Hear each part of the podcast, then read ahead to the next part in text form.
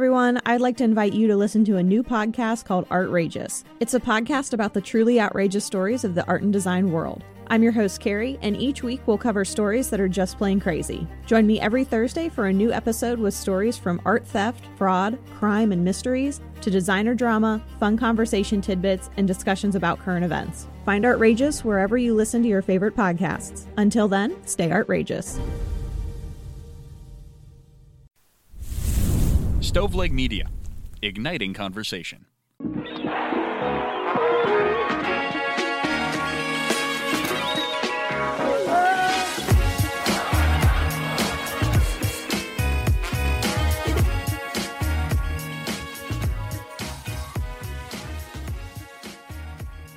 Welcome to the 124th episode of the Pulling Tarp Podcast. As always, I'm your host, Bobby Coon, coming to you live from my man cave in Millsboro, Delaware. This week we have Matt Dean, former play by play broadcaster for the Charleston River Dogs and the Fayetteville Woodpeckers. He is now a content and promotion specialist and play by play broadcaster for Game Time Media in the Twin Cities in Minnesota. If you like this episode, make sure to go back and listen to the older ones. There's something back there for everyone. So many talented people uh, that work in minor league baseball back there. So go check out those older episodes. If you want a shout out, super easy. Just drop a rating and comment, um, preferably on Apple Podcasts, but um, across the board, it helps no matter what platform you're listening on. So please give us a rating, and if it's possible, give us a comment as well. Make sure to go follow the designated Twitter account for the show at Pulling Tarp Pod. That's where you can find all up to date news about the Pulling Tarp podcast, and that's where you can reach out about becoming a guest. I would love for people to slide into the DMs and ask if they can be a guest. That would be awesome. Um, and if there's any businesses that want to reach out to become sponsors, uh, that's where you can reach out as well. And if you really want to, you can follow me personally on Twitter at it's R A Coon. That's I T S R A C O O N. There is merchandise. Uh, you can get Pulling Tarp Podcast stickers, coffee mugs, and wall art. You can find that on the Pulling Tarp Podcast Twitter account on the teepublic.com link tree in the bio there. Um, so go check that out. And um, I just want to sincerely apologize for there not being a new episode every week lately. Um, life has been so busy um, with having a very pregnant wife and, and getting ready for the baby coming and work and spending time with family and friends. Um, so, yeah, just very very busy. So um, and um, you know actually uh, finding guests has been a little difficult as well. I know everybody likes to enjoy the holidays and their and their uh, time off but um, yeah would love for some people to slide into the dms and um, want to become a guest here soon. So uh, go ahead and do that. With all that being said let's chat with matt dean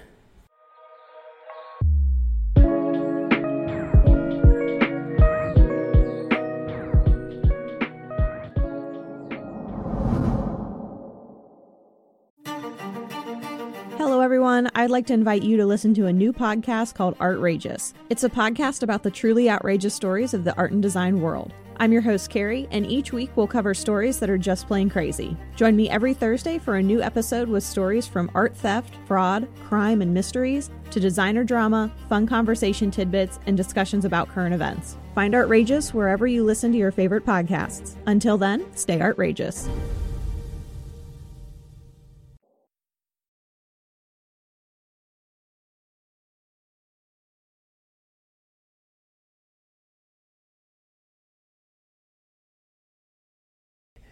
Matt, welcome on to the show. Really appreciate you coming on to the Pulling Tarp podcast and taking the time out of your evening.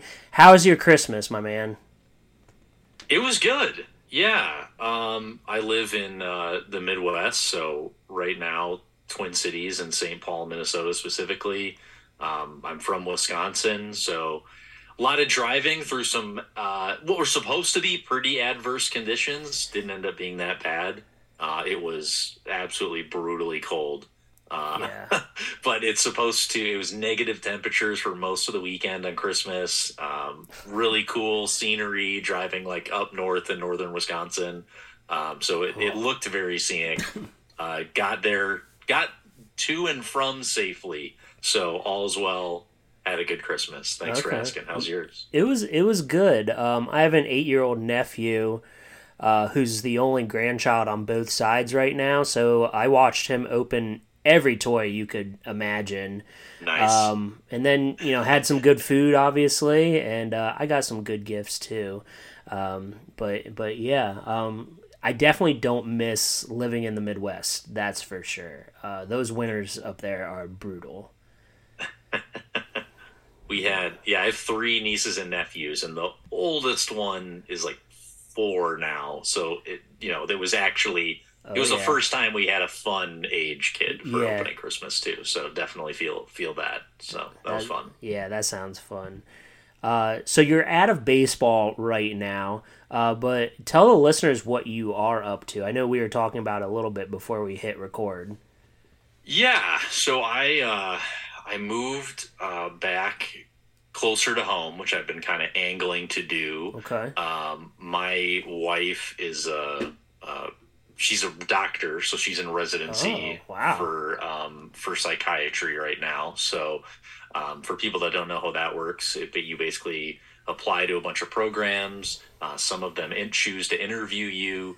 You rank all the programs that um, that interviewed you, and they rank all their candidates. And there's this giant you know matching day where everybody basically outside of a couple of specialties everybody in the country basically finds out all at once uh, one of our top choices we we wanted to be close to home and be close to family so one of our top choices was university of minnesota Okay. um, I, I actually started my baseball career here with the St. Paul Saints Yeah. when they were indie ball. Um, when they opened up the new ballpark in downtown St. Paul in 2015. So I knew I lived here for a summer uh, and stayed with my uncle who lived in Minneapolis. So I kind of knew a little bit about uh, the town and the cities here, which I really liked.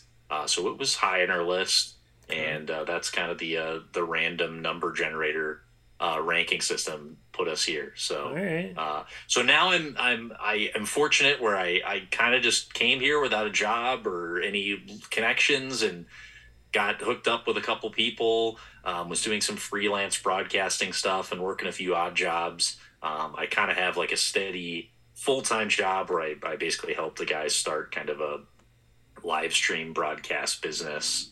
Right. Um, I'm the second full time employee, so we basically broadcast a bunch of high school sporting events for big schools, kind of in the in the in the burbs mostly. All right. Um, so we uh, we do a lot of the behind the scenes setup stuff for bro- to do live stream broadcasts, which got really popular during COVID.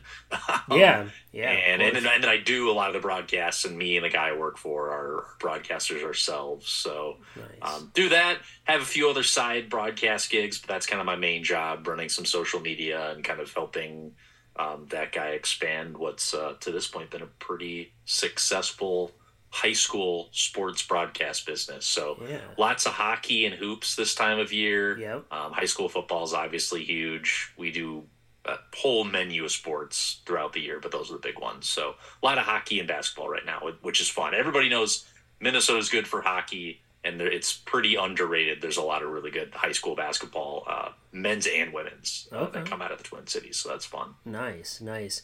So that kind of goes into my next question. Uh, I know you're doing a lot of broadcasting different sports. In your opinion, what's the hardest sport to call? I've always said uh, I'm I'm torn between two that I find are, are on the opposite ends of the spectrum, uh, and one is hockey, uh, and then the other end of the spectrum is baseball, where one is so fast, there's so much happening. You know, players wearing helmets. It, sometimes it's hard to see numbers. You know, Yeah. you have to like kind of really be on top of names and numbers and just keeping track of of calling the live game action Mm-hmm. uh, is is I think the hardest. And then, but I also think baseball has its own challenges where that's kind of on the other end of the spectrum where it's so slow and methodical, and there's way more time to fill in between. So you kind of have to be a little bit improvisa- uh, improvis- uh, improvisational, uh, and also have to, in my opinion, like do a lot of prep work and Yeah. know the teams and players and just random stuff that you kind of come prepared with when the game's a little slow to fill the time. So I think those to me are the two challenging ones. Okay. I kind of put like basketball like in the middle where that's just the easiest. Of, Yeah. Like, it's action packed but slow enough where it's easy to track. Yeah, minor league baseball is a little bit um, quicker pace now because of the pitch clock. So a lot of broadcasters are saying like, yeah, games are just like in and out and over with, you know, in two hours, two and a half hours now, and they don't have as much time for storytelling. Um, but I I did a little bit of play by play and color commentating, not as not nearly as much as you.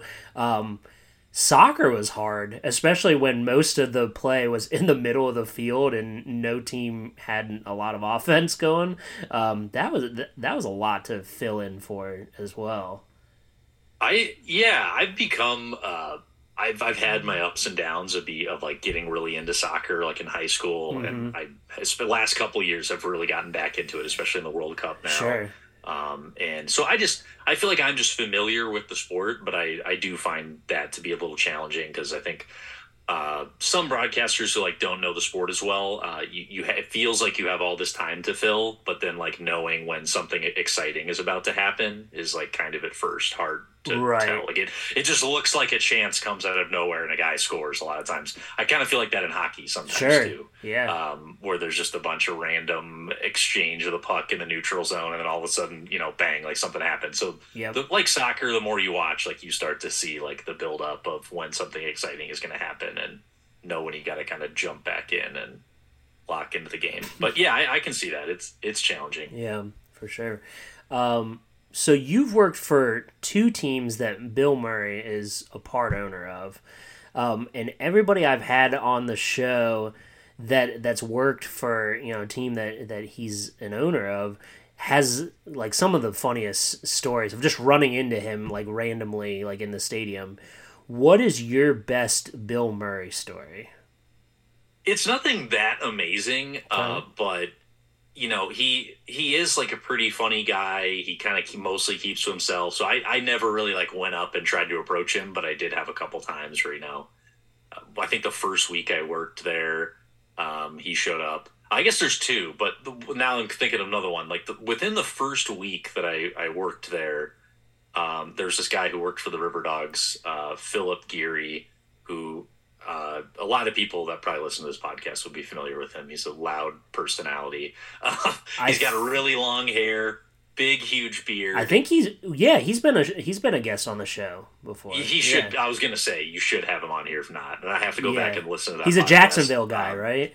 Yeah, Yeah, He's yep. from Jacksonville. Yeah, right. he's been on the show. Yep. Yep. Um, and in the first week that I worked there um, uh, for the River Dogs in Charleston, um, Philip looks like he mostly does, and that just happened to be like I, don't know. I maybe met Bill Murray, like was in the same room as him like four or five times for Yeah. over like four years. It Okay. wasn't that frequent. It was like probably at the Christmas party he made an appearance once a year and then maybe once or twice. Like I besides like being in the same ballpark, like I would Right. actually like be in the same room or something. So very infrequently. But like first week I'm there, I'm just like, wow, this guy just shows up. Does he just show up every week? Like is this just how it, it that wasn't how it was. But, but within the first week uh, of of working for the River Dogs, he shows up and he just kind of looks at Philip and who I think had been there about a, maybe a year uh, to that point. I think he was there the season before me, and he just kind of looked at him and just was like, "Hey, I'll pay you." I forget how much it was. I, want to say it was like fifty bucks. He's like fifty bucks if you shave that beard off and cut your hair right now. And Philip just no, like he's like done. And like they, I don't remember where they got the tools, but like by the end of the afternoon, like sh- he was shaved, beard Wow. was shaved off completely, haircut, and it was really weird because like the first, you know, I mean, it probably took Philip like two months to grow the full beard back because it Yeah. that impressive. But for the first like two months at least that I knew him, he was just clean cut Phil, which it's so funny to look back on now. Um, Yeah. But uh, yeah, him showing up and just immediately paying Philip like I think it was fifty bucks. You'd have to check with him to just shave his beard off was was pretty funny. Um, the other time was just like I said, he came to Christmas parties a lot, and uh, I remember like Mike Veeck is a real character. um, that people in minor league baseball know about. You know, his dad's in the Hall of Fame for an owner. He's, you know, he did Disco Demolition Night. That's his infamous Okay. claim to fame. All of that, and he was really, really funny guy. Um, actually, I've, I've run into him since I moved back to the Twin Cities, Oh, but nice. um, nice guy. Just like him and, and Bill Murray, like just riffing with each other. And at one point, Mike Veeck had like a fake guitar that he was playing, and they were just making up songs on the spot, and like just them going back and forth and riffing Right. among the two of them, who are both really funny. I remember just being, I don't remember any of the jokes or anything, but it was wildly entertaining at one uh, Christmas party one year. Okay, very uh, very funny. That's awesome.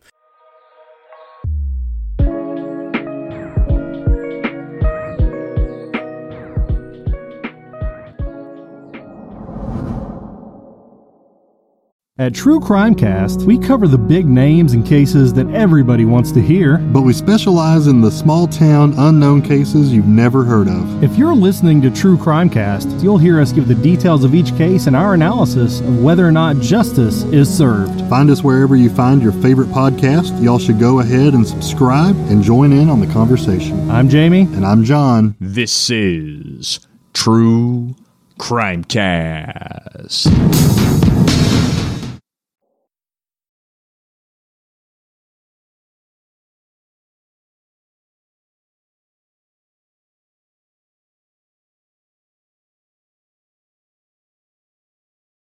Uh, what's the weirdest comment or message you've received while running a team's social media accounts? I've I've been on the receiving end of some of those weird messages and comments, and I'm always interested to hear what other people's are.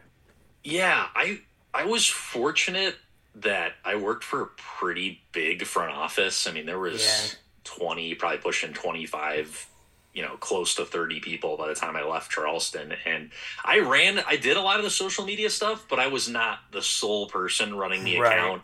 I would, you know, post the lineup every day, post the game recaps, all the kind of like media relations stuff that you know. But Mhm. I, I fortunately was able to shield myself from the weird DM messages that these team accounts receive. Okay. Shield myself from weird comments. I mostly just put content out into the world and just and shielded myself from the replies that came back. Lucky so you. I, you sent a, a couple questions to me ahead of time, and that was the one where I was like, "Oh, I got to think about something for this." But Okay. I don't. I don't really have anything good. I I did a good job of just shielding myself from those responsibilities and the Yeah. uh, the ensuing anger that being online inherently creates. yeah, consider yourself lucky on that one. I didn't realize that you had worked with Philip before, um, but obviously I, I heard the best story I think that you have from working with him. Um, but you Oh, also that's that's up there. there. Yeah. There's some other good stuff, but that's one of the best ones for sure. you also worked with former guest Chris Cummins, and he was one of like my first guests. He was top, Uh-huh. uh, I think like f- uh, first ten, I think. Um, maybe maybe first fifteen, but uh, what was it like working with Chris in Fayetteville? Yeah, it's so funny because uh, I worked in Charleston for four years. Um, took the job with the Woodpeckers. Um, really liked the opportunity to like work for uh, a team that was just owned by the team, like by the Astros, Right. Um, which was I just thought going to be like an interesting uh, way to get my name out there, change it up a little bit, just do something different at that point. Mhm. Um, so I took that job, and it was supposed, and basically was their broadcaster for the lost 2020 year. So Okay. I lived in Fayetteville for about two months when I moved up there. It was going to be a, a seasonal position just for the year. Uh, I I quickly, you know, the season got shut down. Uh, I was going into the office for probably a solid month, month and a half, and um, I do remember Chris, but it's so weird to think about all the employees. Like the Fayetteville front office was incredible. Yeah. Uh, I I met with them a lot via a lot of Zoom calls. Sure. I was there in person. They did keep me like the Astros kept us all on for the entirety of the season. That's Uh, so I got to like do a podcast uh, and talk to a lot of former Woodpeckers players. Uh, I had members of the front office on the podcast before. Uh, and now that I'm thinking about this, I don't think Chris ever got to be on the podcast, sadly. Uh, but yeah, great guy. Like we, I, uh, he, just the whole staff there were like really tight knit. Um, really good culture there. Yeah. Um, where there wasn't like t- in all honesty, there's not a ton to do in Fayetteville. Oh, it's okay. not like a, a real hot happen in town, but they like kept a lot of employees there, worked there for several years, and just from being there for a month, like guys like Chris and the whole staff and the GM there, David Lane is a great dude. Like everybody just had like a very good like community and rapport, and Chris was really friendly, a great guy. So I definitely understood why uh, people stuck around, even though Fayetteville wasn't necessarily the most happening place. Great Okay. ballpark, Yeah. uh, great baseball town, okay. and um, I really liked the front office. So.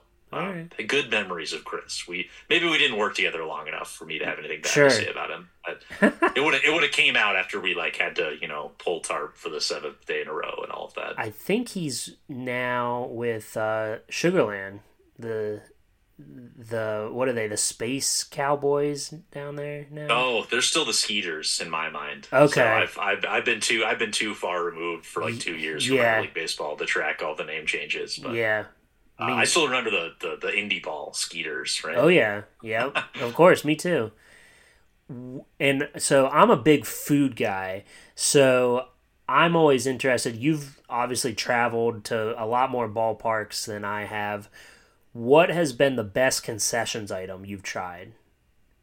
in minor league baseball, uh, easily the at, at McCormick Field in Asheville, the Buffalo Chicken Philly cheesesteak uh, was incredible.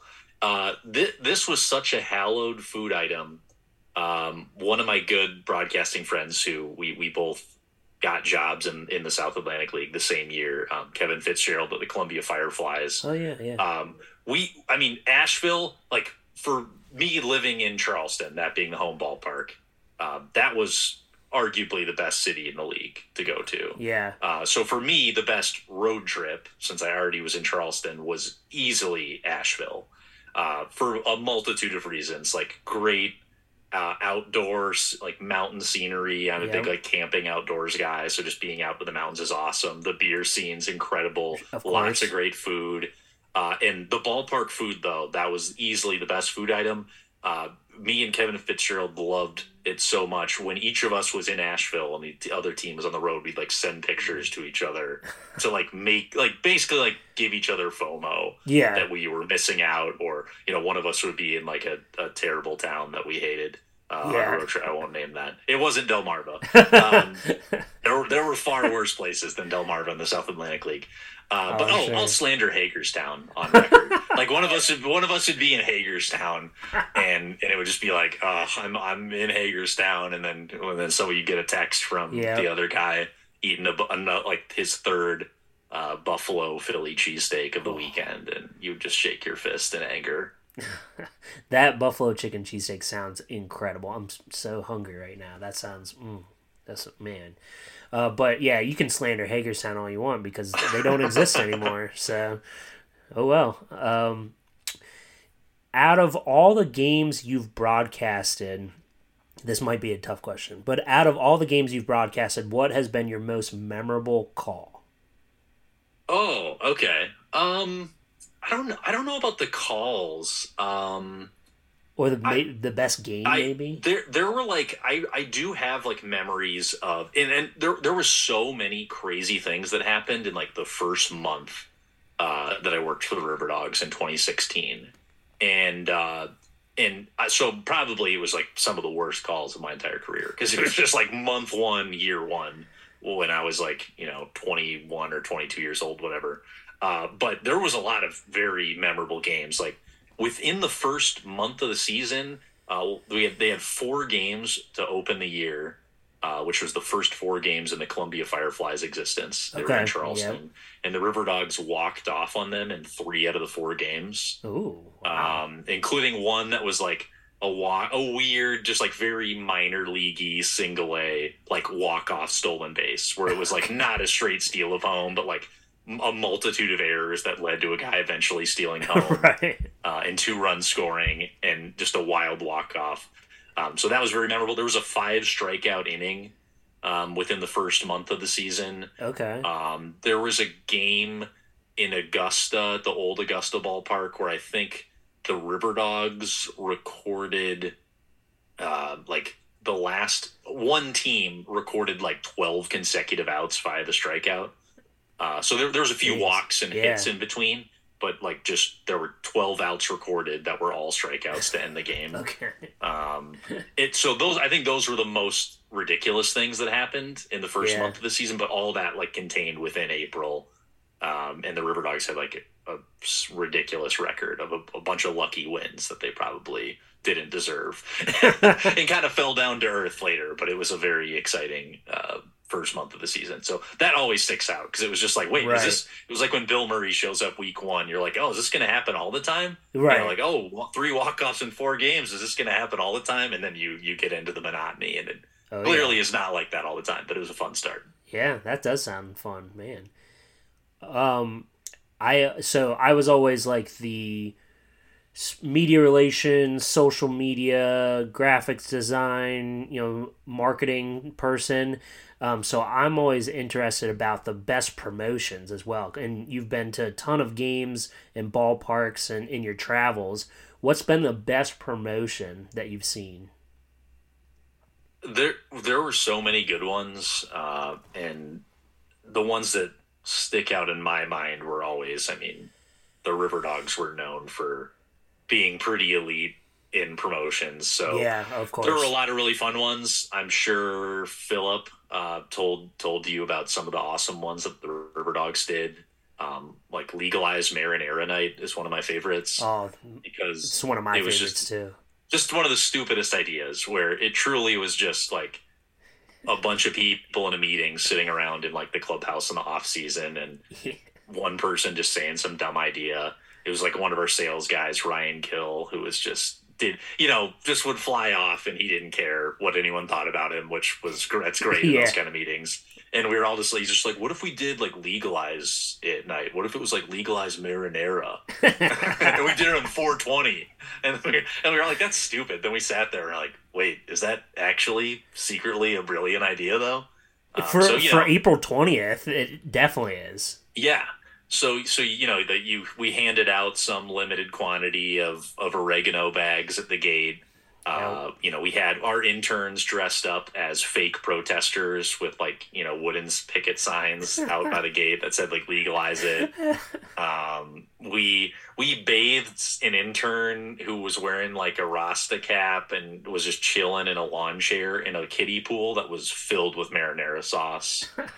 Um, and uh, one of our sales guys had a uh, a German Shepherd. I think he had like multiple puppies at one point, but he brought his like pet dog, a big old German Shepherd, and he was like an ex-military guy, and he just would wear these aviators and like stand around, and he looked intimidating. And then he had a he had a German Shepherd dog, and he said a guy literally walked into the gate, saw him, and just turned around and bolted Wow. uh, on legalized marinara night Yeah. as well. So Oh. super funny, like just dumb joke. That was my favorite.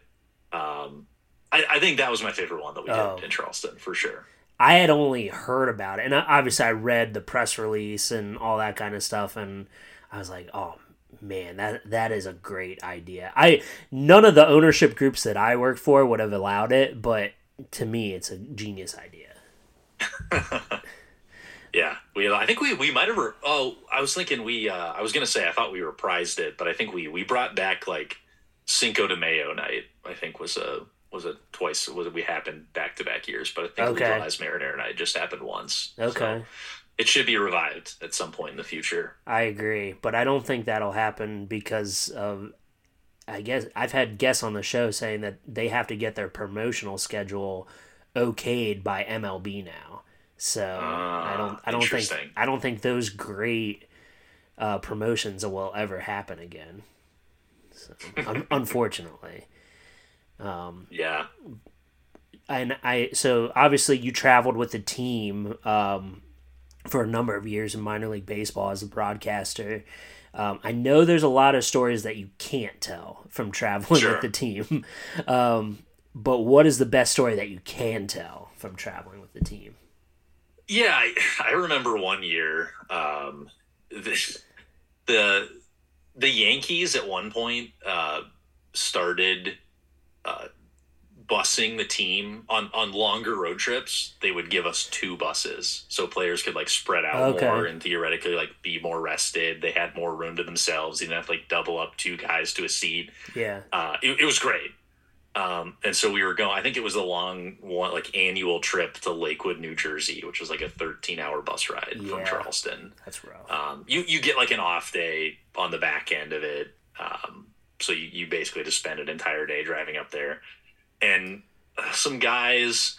Uh, at, at one point, sort of incognito, not so incognito, like went into a store and just came out with a bunch of beer and, and liquor, and like they already might have been like pretty drunk at this point. I think I was on that bus where it was just seemed like it was getting pretty loud in the back of the bus, and I was like, "Oh, what's going on?" And just the co- uh, mo- for some reason, like not thinking of it, most of like the on-field staff just happened to end up in the other bus, and it was like me and the trainer and the strength guy and like maybe like the one of the video guys. And just these players were just like going nuts, and we stopped for like a break, and and one of the coaches, I think the manager, like saw him coming out with a more beer, and just like looked at him and was just pissed. So he walked in and he cleared the entire bus out and he had the entire team cram into one bus. And he said, "You guys are riding all in one the rest of the way, and everyone's going to be quiet." And so, then, so then me and the trainer and the strength guy just we just had a whole bus to ourselves. That sounds pretty Uh, so nice. it's like a disciplinary thing. and then the next day, you know, we had the day off. I think we were like driving the night leading into an off day. So everybody was able to like rest and recover. But like, you know, I saw like one of the backup catchers and he was like walking around and I was like, Hey, how you feeling this morning? He's like, I'm so sore. It was this like, you know, six six catcher that got like packed in like a sardine because Yeah. everybody got jammed into one bus. Oh, Um that was just the the manager reacting to it too and just like a disappointed parent i don't think he even yelled at anyone he just like had them all just cram in and he was like well you guys do this you guys ride like this the rest of the way Oh, that sounds terrible, man. Um, and then it was great for me Oh yeah. For for you it sounds great. For them it sounds awful. Like the whole bathroom situation sounds terrible in that in Oh, that yeah. instance as yeah well. terrible idea Yeah, shoot. Uh, this is the Pulling Tarp podcast, and I know a lot of broadcasters don't have to do tarp, um, but oh I know- i had i pulled tarp there was a certain point where it was you know eh, it's like an hour before the game i'm not coming down there Yeah, but right, right. i was involved Yeah. okay, that makes sense. Uh, do you have any wild or crazy tarp stories? Just we i mean we had somebody on staff who you know we had everything's on video who got just like trip Mo- morgan powell one of our salespeople or uh, our box office manager just like tripped and got sucked under the tarp and we had it on video and just like played it on a loop constantly just Nice. the, just a tormentor which was hilarious i I seem to remember the year I was an intern in St. Paul. Um, I don't. I don't think I witnessed this. I don't know if I was necessarily in the building. Like sometimes I would be at the radio station, like operating Right. the board during games. But there was also like I remember a video of like Scott Bush, uh, who was who was the AGM, like just going like ten feet airborne, just getting like picked up by the wind and oh, just getting whiplashed. uh, so I don't. I don't think I witnessed that in person, but like I saw like at least on video if I wasn't there in person, like a man go like ten feet in the air, just getting like whiplash by a tarp. Oh, um, so that, that's pretty crazy. Yeah. yeah, that's the worst. Uh, where can the listeners find you on social media, Matt?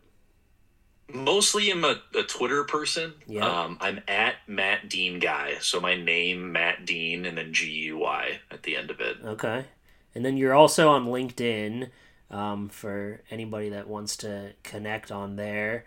Um, I couldn't find you on Instagram, so I don't. It's No Insta. Okay. Yeah, not an Instagram guy. All right, all right. I respect that. I'm not a TikTok person or a Facebook person anymore.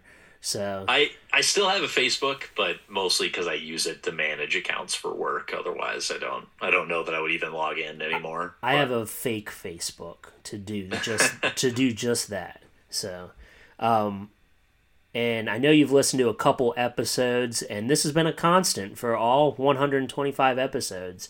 Last question: what has been the best walk up or warm up song you've heard in your baseball career, and whose was it?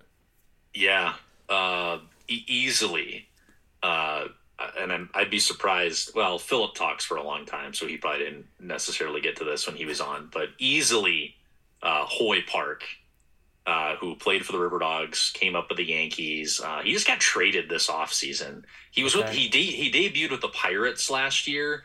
I think he was a Red Sox on paper, uh, but I, I don't actually know who who holds his his contract rights right now. But Okay. Hoy Park, um, n- noted noted South Korean million dollar teenage signee at one point. Yep. Um, he was he was kind of a big prospect, and he's a he's a major leaguer. Yeah. But uh, he he became. I, I mentioned those those three walk offs in four days. The first year I worked for Charleston, he was involved with that crazy. Ended up being a double steal, I think, okay. where he came home.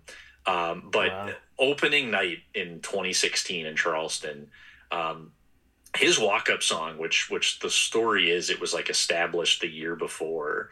Um, it's this song called "Ode to Oi," like O O I Okay. and it's like a basically a remix. It's it's by this like DJ called TJR, and it it sounds like they basically just remix like when they when they're chanting "Oi" in uh in TNT by ACDC. You know, Yeah. it's like "Oi, Oi," and there's like the the chanting in the background. Yep. Like that is like heavily featured in this song okay. and it's basically this big like club beat jam and there's this huge bass drop and he he had the walk up song you know start as the bass is dropping and opening night is a thirsty thursday or there's dollar beers and all that jazz and it's just like a giant club scene like up in like the third base side in charleston it's it, thirsty Nice. thursdays are just wild there Yeah. like absolutely out of control Sounds like the and, place uh, to be.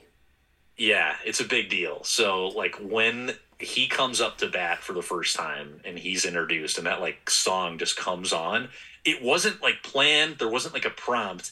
The song sounds like they're saying hoy because they announced it as Right. like Hoy Park. And so everybody just in unison just started chanting hoy like as he came up to bat and like just went nuts. And he played for the whole year in Charleston and like the start of the next season. He was like a fan favorite because this song just like sent people into like a complete pandemonium on and on Thirsty Thursday it just happened naturally. And we tried to like come up with other songs that we would get people to chant when guys came up to bat and like you can't force it. Like it just Right. happened organically and this was just like the perfect fit. The player picked it because it was like a song he had in a playlist, and some of his friends the year before in rookie ball were like, "Oh, you should put this as your walk-up song. It sounds like they're saying hoy." Yeah. and he thought that was funny. And I think still to this day he uses it in the majors. He Wow. better. Um, He If he comes to, to Minneapolis next year, I'm going to go and tell him to switch to it. But yes. um, I, he better still be using that as a walk-up song. It's the greatest thing I've ever heard. That's that is so awesome. Wow. What what a story. oh man. Thank you so much, Matt, for taking the time to come on to the Pulling Tarp podcast. Uh, really appreciate it. And uh boy, uh when this comes out, it won't quite be the new year yet, I don't think. Um but I hope you have a great happy new year and um yeah, just uh let's keep in touch, man. Yeah, we'll do. Happy New Year to you as well. Thanks for having me. Thank you. Appreciate it.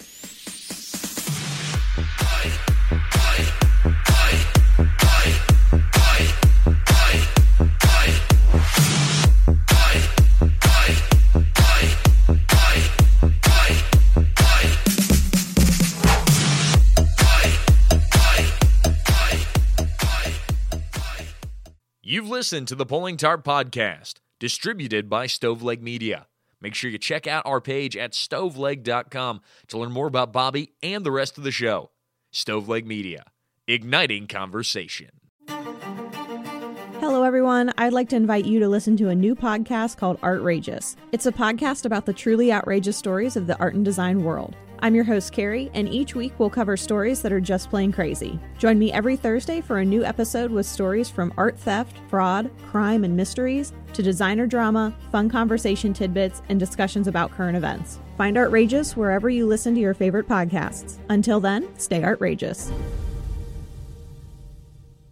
At True Crime Cast, we cover the big names and cases that everybody wants to hear. But we specialize in the small town, unknown cases you've never heard of. If you're listening to True Crime Cast, you'll hear us give the details of each case and our analysis of whether or not justice is served. Find us wherever you find your favorite podcast. Y'all should go ahead and subscribe and join in on the conversation. I'm Jamie. And I'm John. This is True Crime Cast.